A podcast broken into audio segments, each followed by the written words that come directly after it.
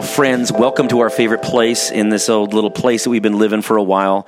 Where are we, baby? We're in the atrium. We're in the atrium. The atrium. so many family talks and good times we've had here. This has been a great little space. It's the hub of the wheel, to use Lao Tzu's phrase. You know, it's it's the the centerpiece where everything's kind of swirling around it. Now, the downside for you, dear listener, is that every once in a while there might be an old World War II plane flying over. It seems like some of the rich people here in Orange County uh, fly in and out of this little airport here, SNA, uh, the uh, John Wayne Santa Ana, you know, airport, because uh, they don't want to fly Commercial. Yeah, during the pandemic. So I think we're getting fewer flights, but more of these little buzzy ones. You know, the Cessnas are going through too, and so forth. So forgive us if you hear a little bit of ambient noise. And also, a weird thing about our part of town is that they've tried to build this place out so you don't really know your neighbors. But now that everybody's stuck together, we know what music they listen to, what kind of cuisine they're cooking for dinner. Whose kids play drums? Yeah, we still don't know anybody's names, but we know, you know, are they into reggae or into death metal, you know, that sort of thing. So, well, what are we talking about today, baby? we are talking. This is chapter eight. Embrace your dark side for protect your noggin with Jesus. And We're not talking about we're not talking about Palpatine trying to get you to be evil. We're talking about something related to you know this this concept that Carl Gustav Jung talks about, something we've talked about in the past, the shadow self, and being able to reckon with the reality of our own situation, so that we don't get to be extra judgy, mm-hmm.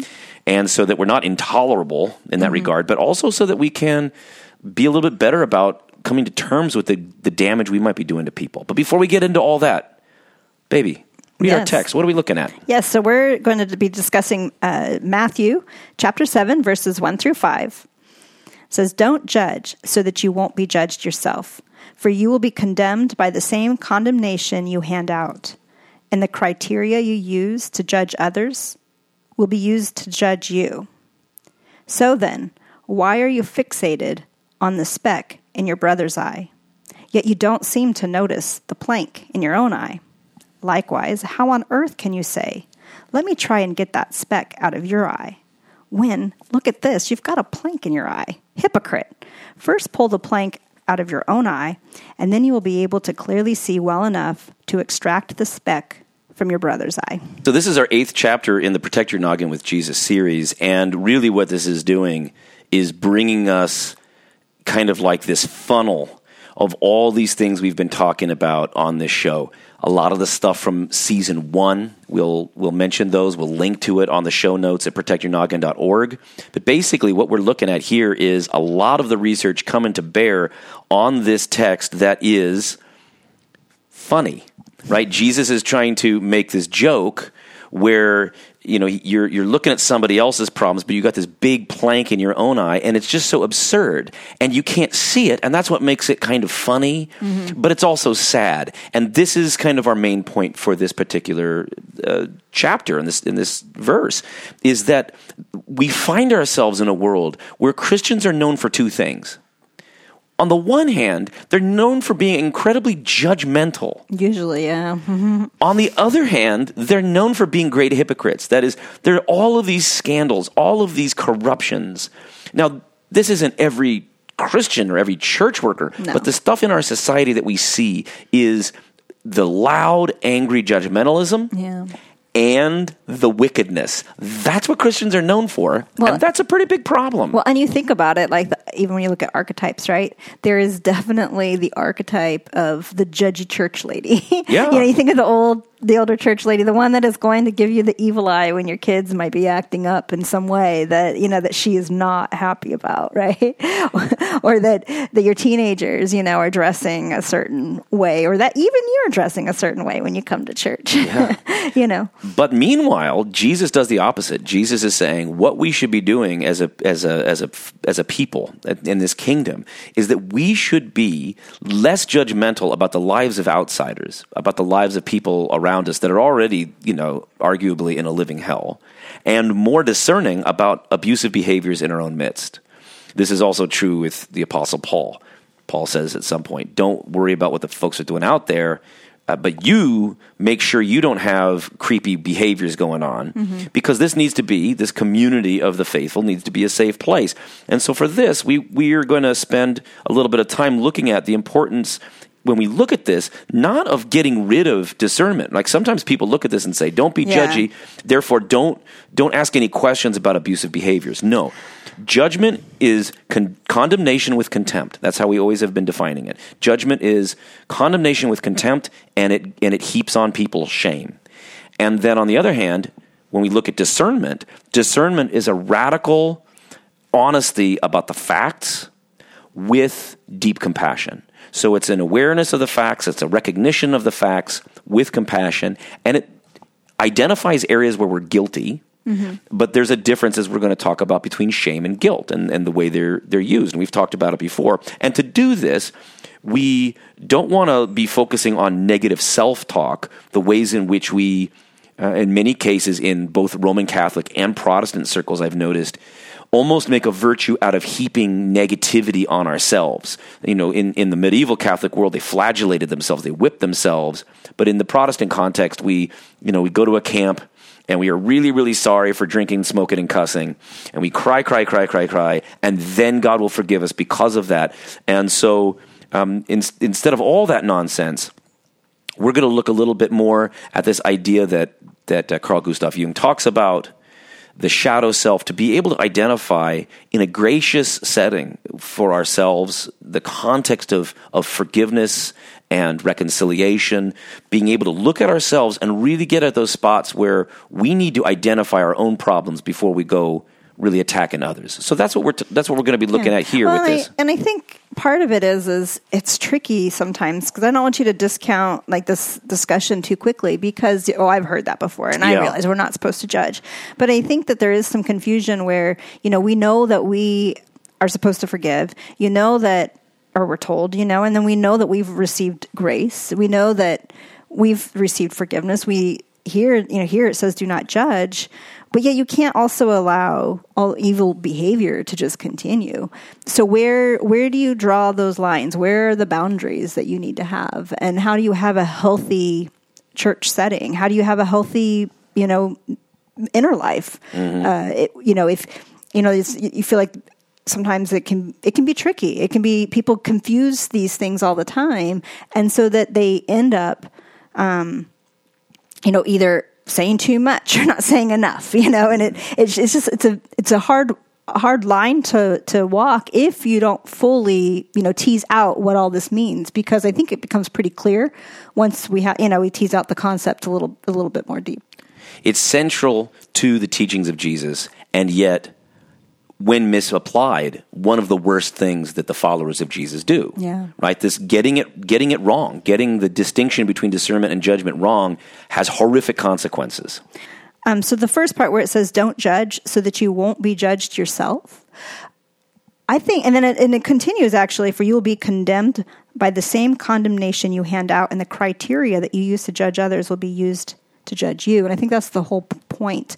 Is first of all, what's the scoreboard that we're creating here? Mm. you know, that's part of it. We're going to go into a lot more detail, I think, in the, our next Protect Your Noggin with Jesus about that, but we'll touch on it just briefly here to say, are you living in a kingdom of uh, where you have a ledger of everybody's sins and your own and, and, you know, and that we've got this, or are you going to be gracious and are you going to be merciful? Right. And how do you, how do you get to the point where you can be gracious and merciful? You, you've been hurt, right? What, how do you get there? So I think that it's important uh, to to recognize that when it mentions about the criteria, a couple things. One is you are going if you're casting judgment on somebody else. I think you're revealing a lot about yourself because there are all kinds of things that people can point out and could care about and would have a problem with. So why are you pr- choosing this particular thing, Thing. to care about? Yeah, friends, listen.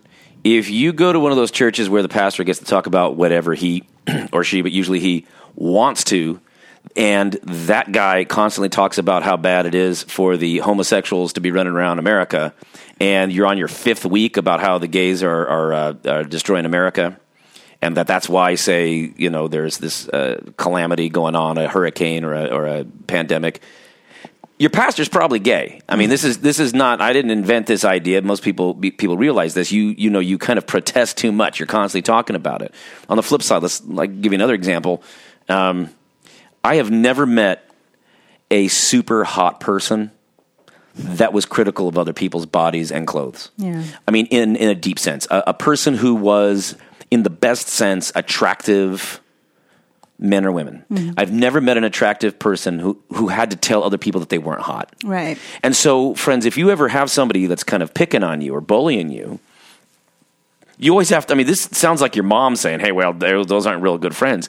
Yeah, that's true. It's also that the judgment that they're applying to you is exactly what they wake up with in the morning. That doesn't make it nicer. I don't enjoy it. I don't even want to be around those people. But but it's pretty safe to assume that if somebody's looking at your shoes and, and putting down your shoes, they wake up in the morning and they are just beating themselves up in the mirror. And we have touched on some of those things. And if you want to actually hear a fuller discussion on the topic of discernment versus judgment, um, take a look at our season one, episode two, because that's where we'll tease we t- tease that out in Spent a full, lot of in time full length. Yes, but and I, I just bringing this up as again is just a reminder because you know when whatever is going on in our heads, whatever we're you know bouncing around is is what ends up coming out of our mouth, and it's, it's important to know when you do feel something irking at you. Um, you know, as part of that's part of what we're saying about embracing the dark side. You need to kind of take a look at and take some inventory of what is it, and you know, why am I bothered by this? Um, and if you can do the inner work of what that is, then you'll be able to get past. I think the what what it is that you want to be judge, judgy about on that. And the reason that that works, by the way, is if if you recognize something in yourself and you're able to work through that, then then you see when you see somebody else doing that, you know what that is.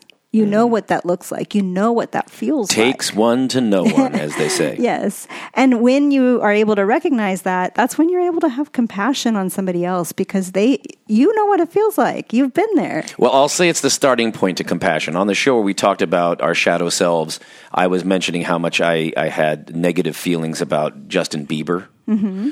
And um, it- but it wasn't because I have anything against Justin Bieber, but he reminded me of me when I was young, and I was embarrassed about it. Right. And I noticed why he was doing these things that were unfortunate. And and so you, it's this, it's the doorway. It is to the doorway. compassion It is the doorway. to be able to recognize what's going on, It- right? Or at least it, at least it gets out it gets away from this impediment where we're always allowing ourselves to scapegoat. I mean, Mm-hmm. this is something that um, that if if I may, kind of surprised me about something. When I was in my twenties, I worked for a, a conservative evangelical nonprofit. And it was because I had some language skills and I was doing some translation work. But it was a missionary organization. And at some point during the uh, the course of time I was there, the um, the upper floor of the administrators, the the executives, there were a bunch of affairs between the men and women on that floor, and it was a big scandal that was threatening to really kind of harm the the well being of the whole organization, and they needed to figure out well what was wrong, and so they turned to judgment, right? So wh- whose is it? Women wearing clothes that are inappropriate.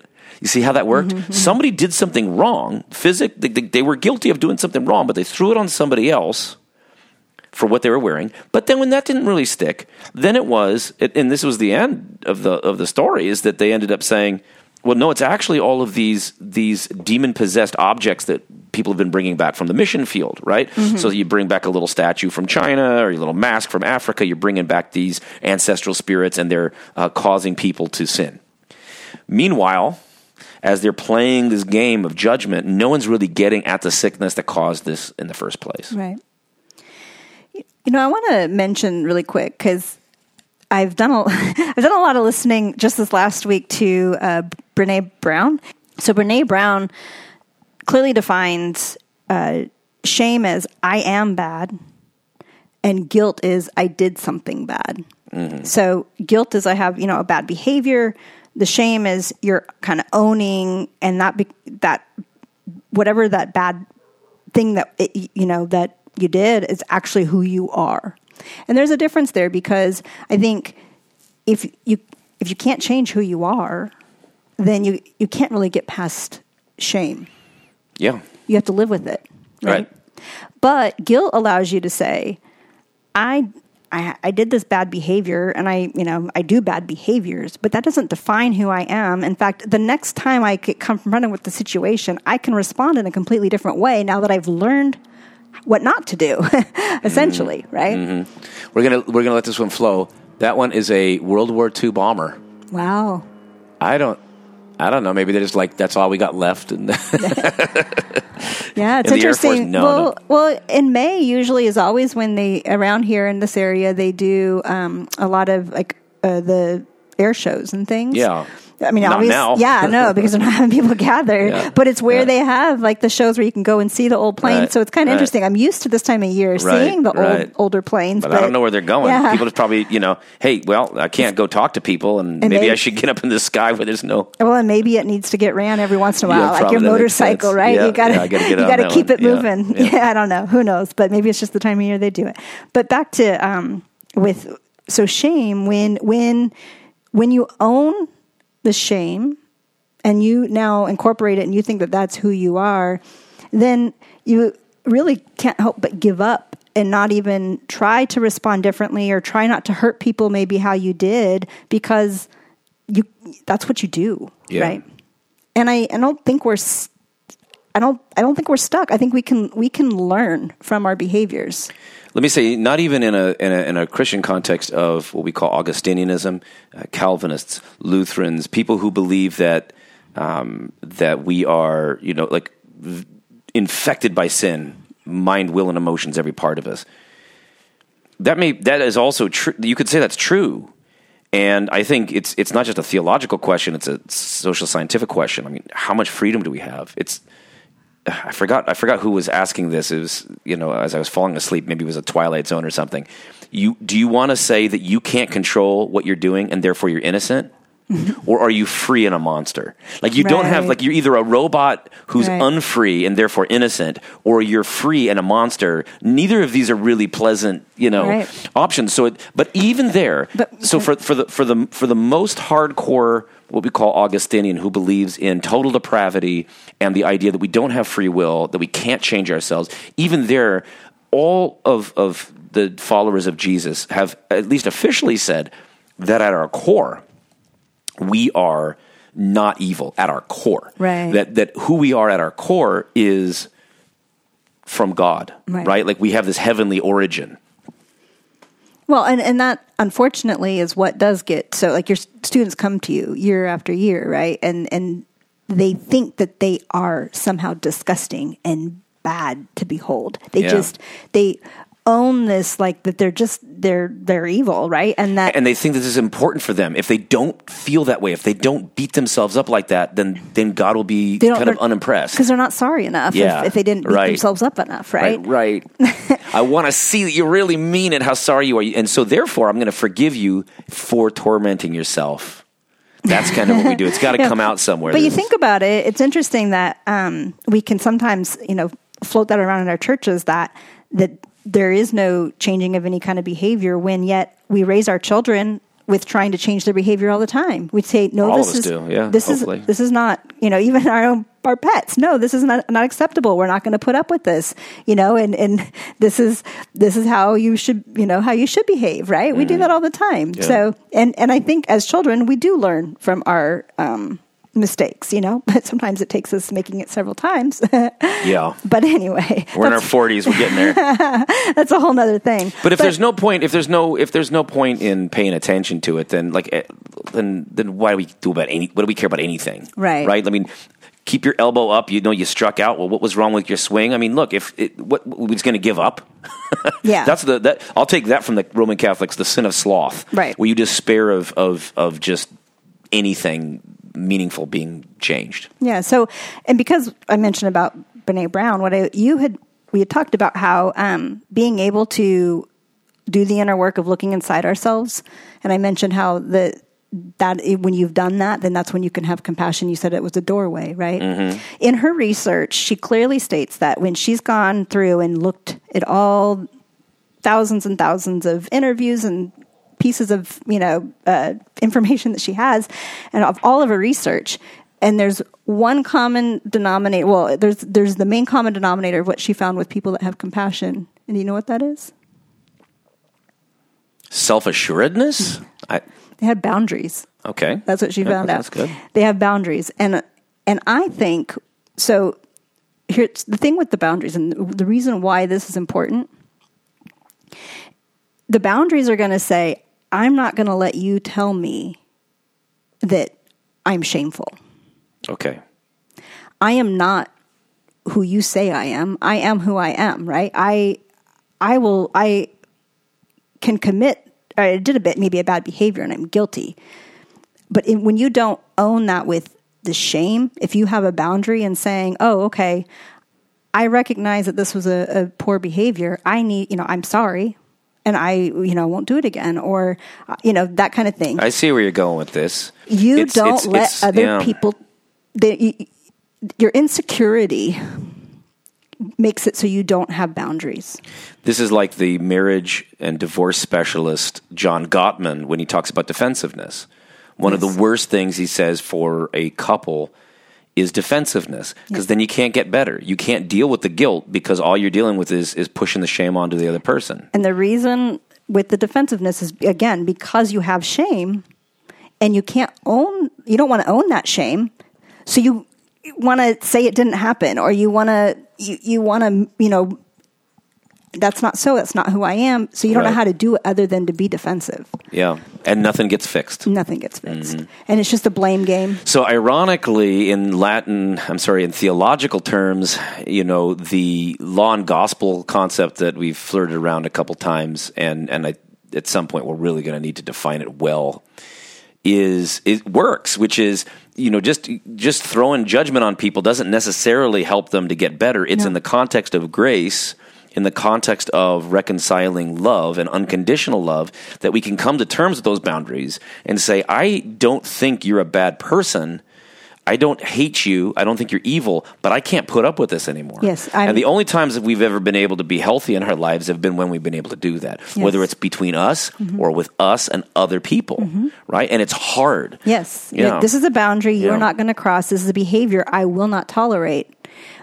And because if you're able to do that, then you can the couple things. One is um, if you think about it, think of um, somebody that has an addiction, right? Right. You judge them for their addiction. What do they do? You bum, you drunk, you what do they do? They go back. They go get deeper into the booze, right? Or they turn go You to the You think drugs. that yourself. Yeah. You know? It's You- like, I'm just a, uh, that's who I am. I'm a wino. Whatever it is, Is wino used anymore? I don't think. I don't know.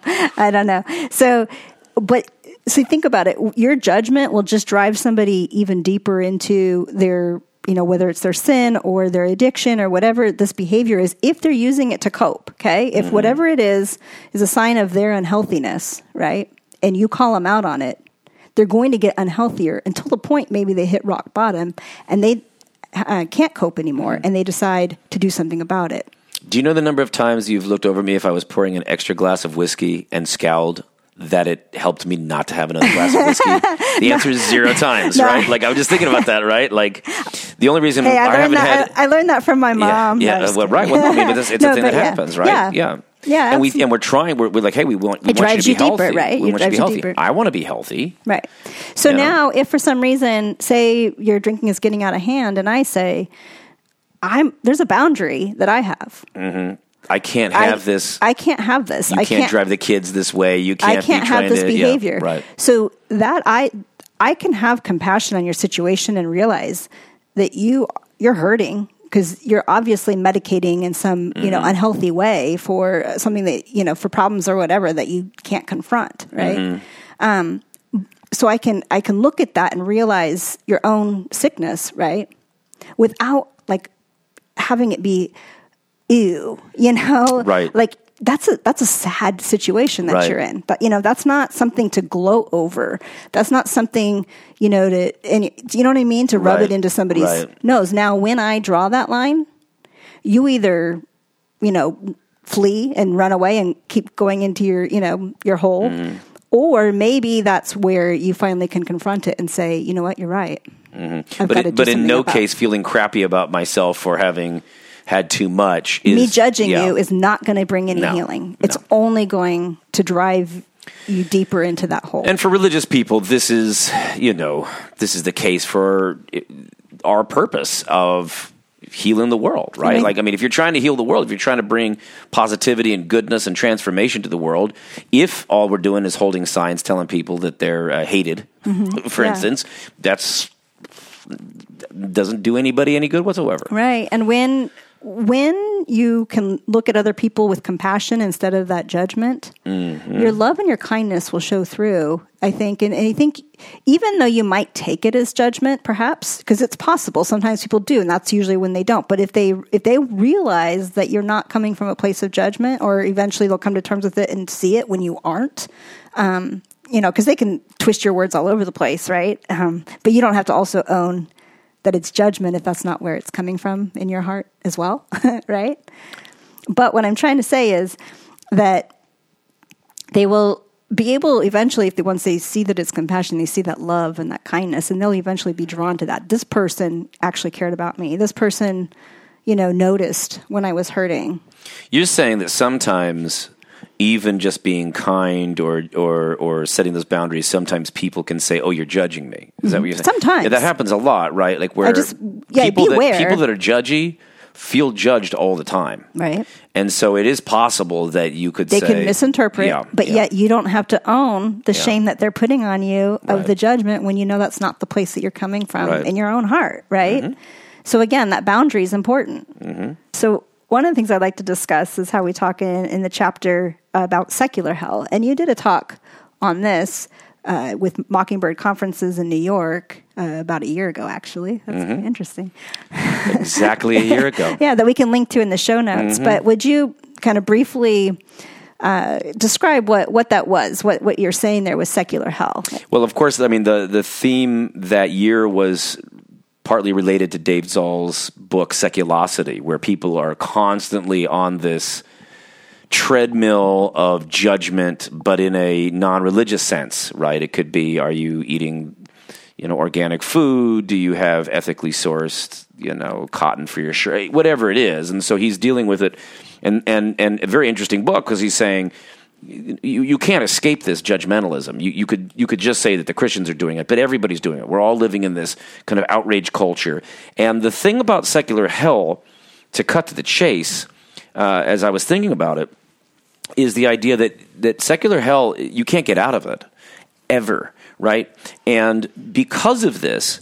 Um, and, and what I mean by secular hell, it's this place that you get put into in society if you're especially a public intellectual or a public uh, comedian or, or an actor, you get canceled. And so if you do something of a certain level of badness, you can be exiled from society. And we don't know what happened to you. We don't like what's Kramer doing from Friends after his his, Well, and- his racist rant. And sometimes it's worse that when people see them in public, I mean, they get shamed and Yeah, I all mean, it's stuff. like know, like- untouchables. and by the way, for some of these people, like you know, and good. What I really think is fascinating about the phenomenon of secular hell is this idea that nobody can admit that they did anything wrong. Mm. Because if you admit you did something wrong, then you have to go to the hell. So, you know, I, I talk about Ralph Northam, who is this this governor who who was in a yearbook photo with blackface. Or maybe it wasn't blackface, maybe he was dressed up as a KKK guy. So I don't know which one's better, but either way, it's not for a Democrat to do, right? Like, I mean, that's not going to Well, get you I any think, points. and, and and the idea was he first denied it, and then he said, "Oh, well, I might be this other guy instead." Yeah. It's like I don't know. It didn't really help you to to to switch it, right? But I think he was just trying to cover up the denial in the first place. But right? you, but like in every sane universe of healing, starting with honesty is the beginning of the healing. Right. I am an alcoholic is the beginning of a person coming into AA and getting better. Mm-hmm. Um, y- you know, coming to terms with a relationship that's gone, you know, in a you know bad direction. Coming to terms with what you brought to that that relationship dynamic is the beginning of it. But for public figures, for celebrities, you have to start by saying no, it didn't happen. Denial, denial, denial. You have to Yeah. deny it. Deny, I mean, deny, and I'm not saying you should. I'm just saying you have to It's if you don't want to go to secular hell. Because, and here's the thing, I just just want to look just at Ralph Northam. If he said that I was a racist in college, then he would have to go to secular hell, and you can't get out of it. You, you're just canceled forever. Um, if he thought that, then he would have to hate himself Hmm. forever and ever because that's who he was. And as long as that's our reality, as bad as the racism is, that's not a healthy place to be because then that just puts everything into the, the corners and the shadows and the closets and under the bed and under the rug. All the creepiness hides out Yes. because it's not able to just confront its own reality. That's what we're talking about here. Right, because you don't want to be ostracized. Yeah. And so what if we said, I mean, and, and, and the church could lead the way on this. So, so my point at the, at the conference was, what if the the people who followed Jesus were better known, or we were the ones known as those who were, were just, just unflinching about accepting when we had screwed up? Mm-hmm. Our leaders, our, our understanding culturally, our place within society, whatever it is, right? if we could do that, then we would be a beacon for the world, and I think we would get a lot more trust. And and now I want to make also very clear, especially for Protect Your Noggin, you know, our, our mission, our theme, there are certain things that you could do that disqualify you from certain things. For instance, if you're a doctor and you tell an employer about somebody's uh, health condition, Yeah, that's not acceptable. you should never be able to be a doctor because now I'm not going to go to you. Nobody if you're a trust you. lawyer and you don't keep confidence, if you're a pastor and you, you- and I confess my sins to you and you start gossiping about me, Yeah. you need to be done for In that- basically in forever that role. in that role yes. For functional reasons. But what the what the society wants to do is make you be done With for everything, everything, yeah. right? So like As if you're not worthy of living anymore. right, right. So like You can't make a living. You can't. Yeah. you can't do anything. No, right, like, we But just really, wanna- Yeah, I mean, and- and that's the there problem. are certain there are certain roles and there's certain positions Right. that require a, a certain level of you know integrity or track record and trust. Right. If you've embezzled, you don't get to be the treasurer for the church. No, it And would, we don't it would just be hate you. silly. It would be silly for you to put yourself in that Mm-hmm. position, and that's what discernment says. Discernment says discernment says that yeah, no, the guy that can't figure out his finances shouldn't be in charge of the church finances. Yep. Okay, so if we got that part down, then we'll say yes. These are things that are that may be like a life a, a life condition where you're never able to go back to that. But there's a lot of things. I can't be a pianist. Right. I can't be a gymnast. Right? Like those those ships have sailed. Right? Now, there is value of somebody saying, "Yeah, I messed up. I shouldn't be in charge of the church finances." Right. But I don't know. I'm pretty good at at, at teaching surfing. and I, and I'll say, right, So- exactly. Or and and I will say, I mean, I don't, you know, could it, I don't even care about like hard and fast rules. I think those aren't usually very helpful. There may be situations where somebody is so willing, and this is the key too. It's possible that somebody's so willing to understand what went wrong with their gossip as a pastor. Mm-hmm. That they could become very helpful to other pastors and not making that mistake. Right. Or a lawyer Yeah. who is going to lecture to other lawyers or to help other lawyers figure out what to do when you've got a client Yeah. who you know is guilty and you feel these pangs of conscience and you you you have a professional obligation and then you've got a moral those are great things there's Yeah. always redemption but the redemption is going to look different in different ways but the problem is in secular society this is like this kind of neutral modern society by not giving anybody any opportunities to be redeemed at all this actually makes the problem worse Right, because you That- have yeah. nothing to do but again, like we Right. said, deny because Yeah. otherwise there's no coming back. And this leads us to always being in these situations, and we'll talk about this next chapter when we talk about forgiveness. This leads us into these situations where nothing really moves forward because no one's willing to admit that they were wrong. Mm-hmm. Because admitting you're wrong means you're damned forever, and that's not about that's not a world of forgiveness. And that's not the world that Jesus reconciliation. taught. That, No. And that's the the be careful what metric, what criteria Yes. you're using, right? Yeah, if you're if you're living in a world where if somebody does something wrong, they get thrown out altogether forever and ever, then you're damned too. It's almost always going to be that, and we'll look at that next time. But the point is, and this is the key, for for religious people, most old people think that I I mean I say most old people. A lot of the time when I go speak to congregations or something where I'm dealing with a lot of older folks that are wondering what happened to the kids. Their thought is that the kids aren't coming to church because they're naughty and they don't want to give up their naughtiness. And what they need to hear if you're in this situation, friend, this is what you need to hear. The kids are sometimes, and I would argue most of the time, in my personal experience, the reason they don't want to go to church isn't because they're unwilling to clean up their act. It's that they think that the church is unwilling to clean up its act. Yeah. They think that the church is the bad guys. Not as bad as joining the KKK, but close in some cases. To be identified as a Christian without some serious qualifications. Yeah, and it's interesting because I've even noticed. So you know, in Facebook, I, I have a Facebook a- mm-hmm. account, and and I have you know all sorts of friends that are from say high school that were you know just my non Christian friends.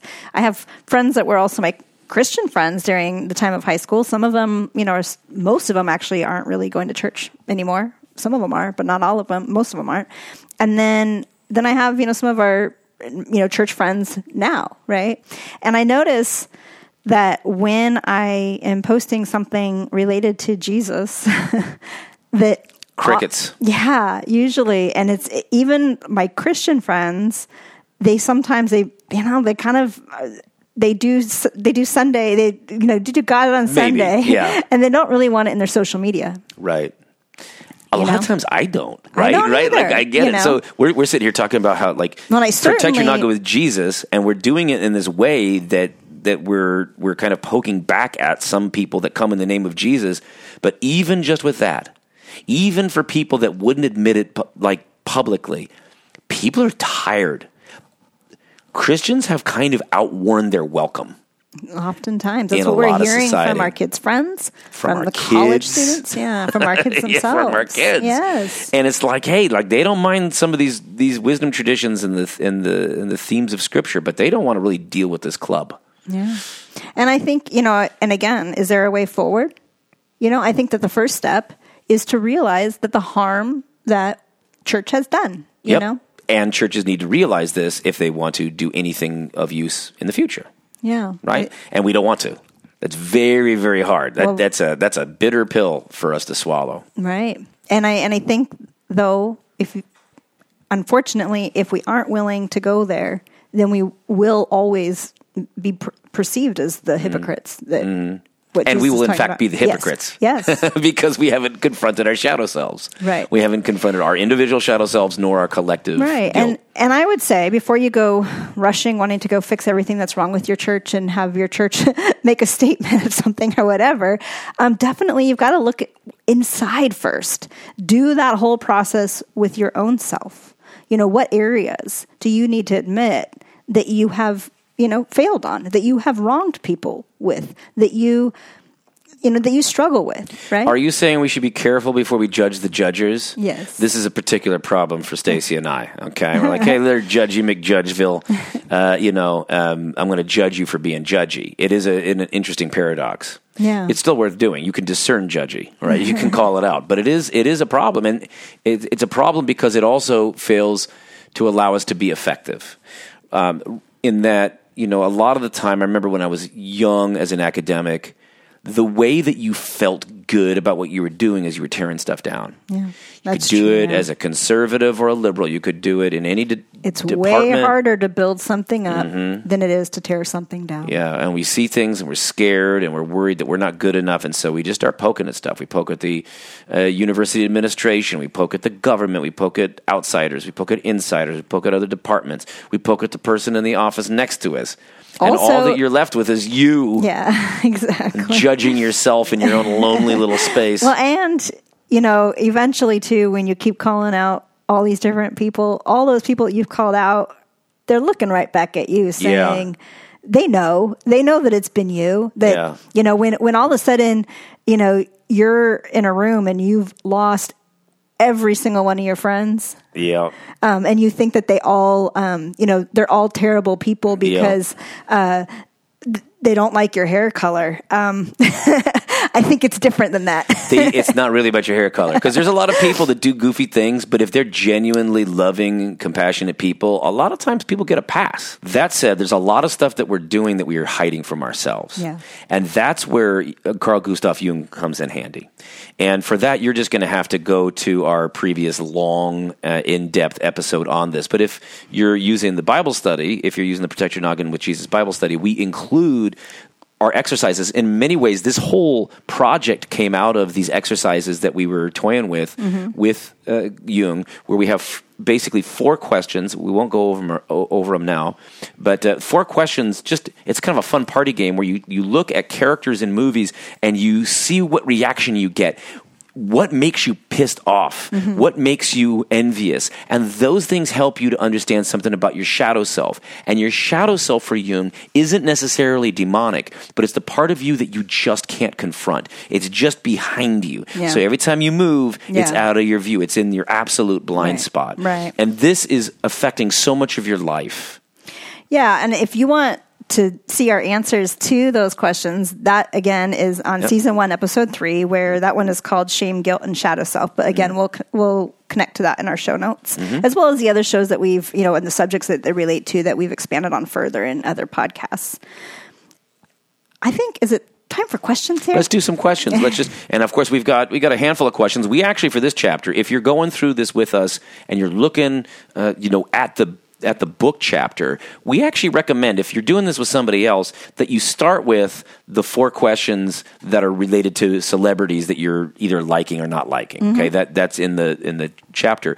But uh, if you run out of energy on that, or if you've already done that and you want to now go into these other questions, we also for you, fine friends, we have extra bonus questions. yes. So Give me one. I'll give you one. Is your religious community, if you're associated with one, afraid of you becoming enlightened? If so, does that seem odd to you? Why or why not? And what is their definition of enlightenment? I won't pick on my own Lutheran community other than to say, in a broader sense, my entire experience in American Protestantism has been one where we were wary of the the Pentecostals and the Charismatics. And so I've always been when we met, we were at a church that was kind of um, uh, it was founded by somebody who went to Princeton Seminary, and they were a little bit more conservative than Princeton Seminary, but they were still not having the holy roller stuff. And most of it, therefore, was cognitive. And I'm a guy who loves the cognitive. I'm interested in philosophy and history and and all of these ideas.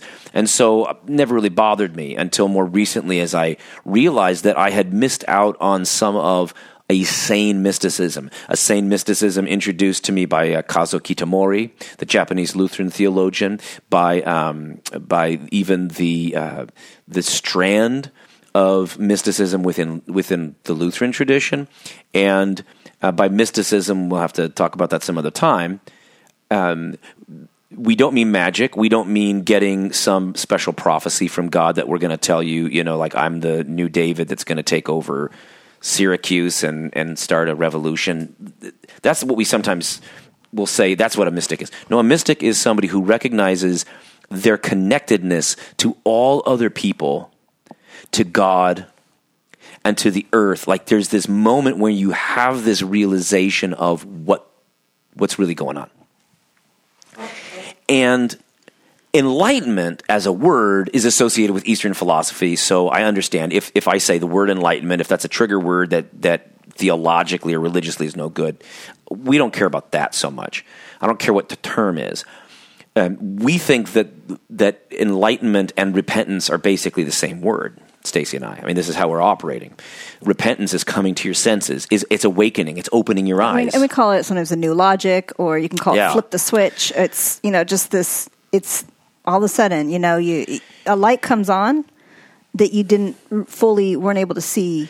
but before. yeah, so my answer to this question is I am surprised having looked back looking back over my life. I don't remember much before I was 6 and I'm 46 or 7. What am I? You're 46. That's good news. So 46 just saved a year. It's like kind of like, who's it? Fall forward or spring back or spring forward and fall. Yay, I get an hour to sleep in. All right. So um, I never realized that no one really wanted me to have spiritual awakening. I started my journey in Christianity uncomfortable with the cultiness of some Pentecostals.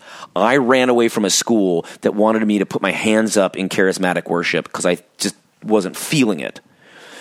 And so I gravitated towards people who weren't feeling it either. But what I didn't realize is there was almost a prohibition against waking up. And this makes me feel like, in some contexts, in some Protestant contexts especially, um, people want you to be compliant. They don't want you to be aware. They don't want you to find peace and joy. And I am very happy that we have this question in there because I think this is one of the most important questions you should ask about your own relationships and um, your church. If you you might be in a bad relationship. Did you know there's sometimes that people are in bad relationships and one of the people wants to get well in terms of addiction and the other person doesn't want them to get well. Mm-hmm.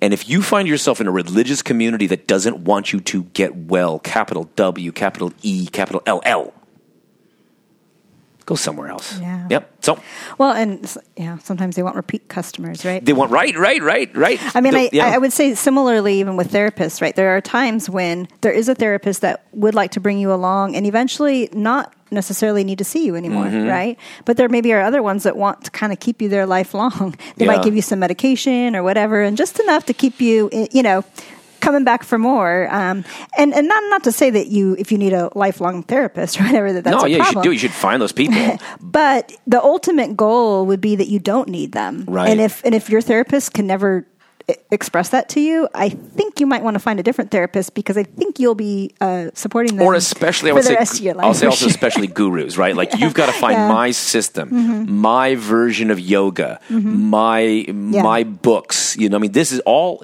all of the real bad cults are basically just hustles where they're saying, "I'm gonna, you know, I, I'm gonna take this thing that everybody knows about, and I'm gonna I'm gonna patent it." right. What's your question? What are you going to give yourself there? Well, it says, think of a time when you have treated someone poorly and then honestly reflect on why you've acted in a way that you did toward that person. Can you discover the real reason for your behavior? And if that person is still living, consider apologizing for that behavior if you haven't already. I mean, I would say that, I mean, usually any time that I have treated, especially anybody in our family poorly, even like during this time of COVID in our in our isolation or whatever, um, you know, I think of, you know, where I I mean, either you know, again, I we've mentioned this about banging dishes, or that I get short tempered, or that you know, you if you say a comment to me and I, um, you know, just blow up, right? Um, I in those moments, it's usually where I feel like my world at that moment is just out of control. Yeah, and that what I would do better to do is stop and one like why do I need that control? You know? And what is out of control? What what is spiraling right? Is there something that I can do um you know to to be able to address that issue? So I think sometimes um with I, I if I feel upset or if I feel angry, um, I feel like it's sometimes not an acceptable uh, behavior. And so I Or stuff emotion. it or emotion. That's what I mean. Sorry, behavior. Yeah, I could do a bad behavior that would be out of anger, and that would not be okay. Um, but I feel like sometimes just having you know an, uh, something that comes up and and it irks me, right? And I, I feel like I shouldn't have that emotion. And so because I'm not like willing to I stuff it down and then instead it'll, you know, come with me, you know, like passive aggressively, you know, walking around the house or finding other things that I'm upset about because w- what I'm upset about isn't acceptable or, you know, or I don't think it's okay to be upset. And so where I do better at is to stop and try to figure out what is it that is upsetting and usually um, like i said it's, it's a lack of control but also a lack of being able to voice uh, where maybe i have a legitimate thing that i'm upset about but i have a lack of ability to bring that to words in a, a you know with a person. And i feel like you know i i'll either um, you know I'll, I'll i'm bad for it or something. Again i, I allow shame to creep in there. Um, and so if I can recognize that I need to I need to have a conversation. Um, and all of this other behavior is just going to it's going to be like toxin, you know, mm. throughout the whole household. And so, you know, whether it's you know, I get upset that people haven't, you know, sat down on a dinner that I was making, right? But there's just so many other things that are going on right now that where we're all together. Like if we're making food all the time, but we don't need to sit down and have every single meal together just because we're making eating meals food all the together makes more sense when you've got an hour in between sleep and work, right? And then you want to check in with the family. no, the right? family wants to kind of go to their room and watch a cartoon and kind of get some and space. I, and yeah, I and we yeah. need to. Yeah. And I need to respect. And I'm not even in this business of I need to respect. That space, right?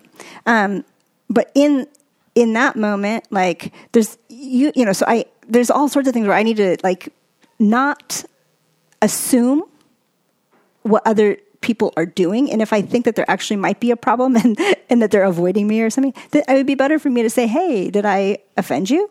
You know did i you know that kind of thing um, rather than just oh they're, terrible for you know for everybody wanting to go off in different directions or something like that And the and the key would be to be able to look at yourself with compassion, just as you would look at somebody else with compassion, so that you don't have to be defensive, and you can learn about like, well, yeah, are people trying to get out of here because they're feeling uncomfortable, And if they are, then I can work on that. and you don't have to be ashamed about it. No. It's just a reality, right. right? And so I can then change my behavior.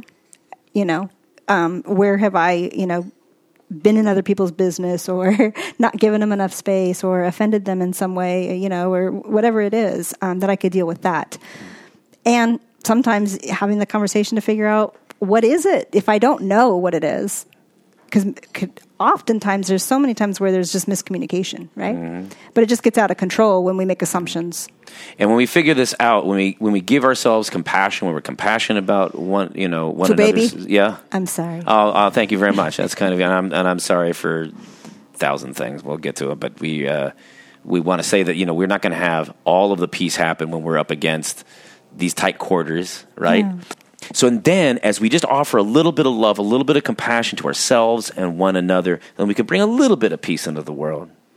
Yes, we are able to just be on that road where we can just dive just that little bit deeper to really tap into that deep peace upon peace.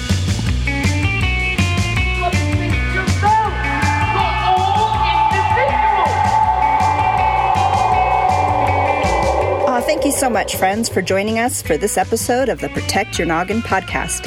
You want to join in on the conversation? We'd love to respond to your questions or comments on a future show. You can record a message by going to protectyournoggin.org and clicking on the blue voice message button. And don't worry about getting it perfect, since you'll have five minutes and a chance to preview your message before sending. You can also send an email if you're not comfortable with leaving a voice message. Please also follow us on Twitter at the PYNP and rate and review us on iTunes or wherever you get your podcasts. And if you found this show of any help, uh, why not share it with a friend? Until next time, peace upon peace, friends. But he said there wasn't any letter. He said I was going out of my mind. Not going out of your mind. You're slowly and systematically being driven out of your mind. Why? Why? That's because you found this letter note too much.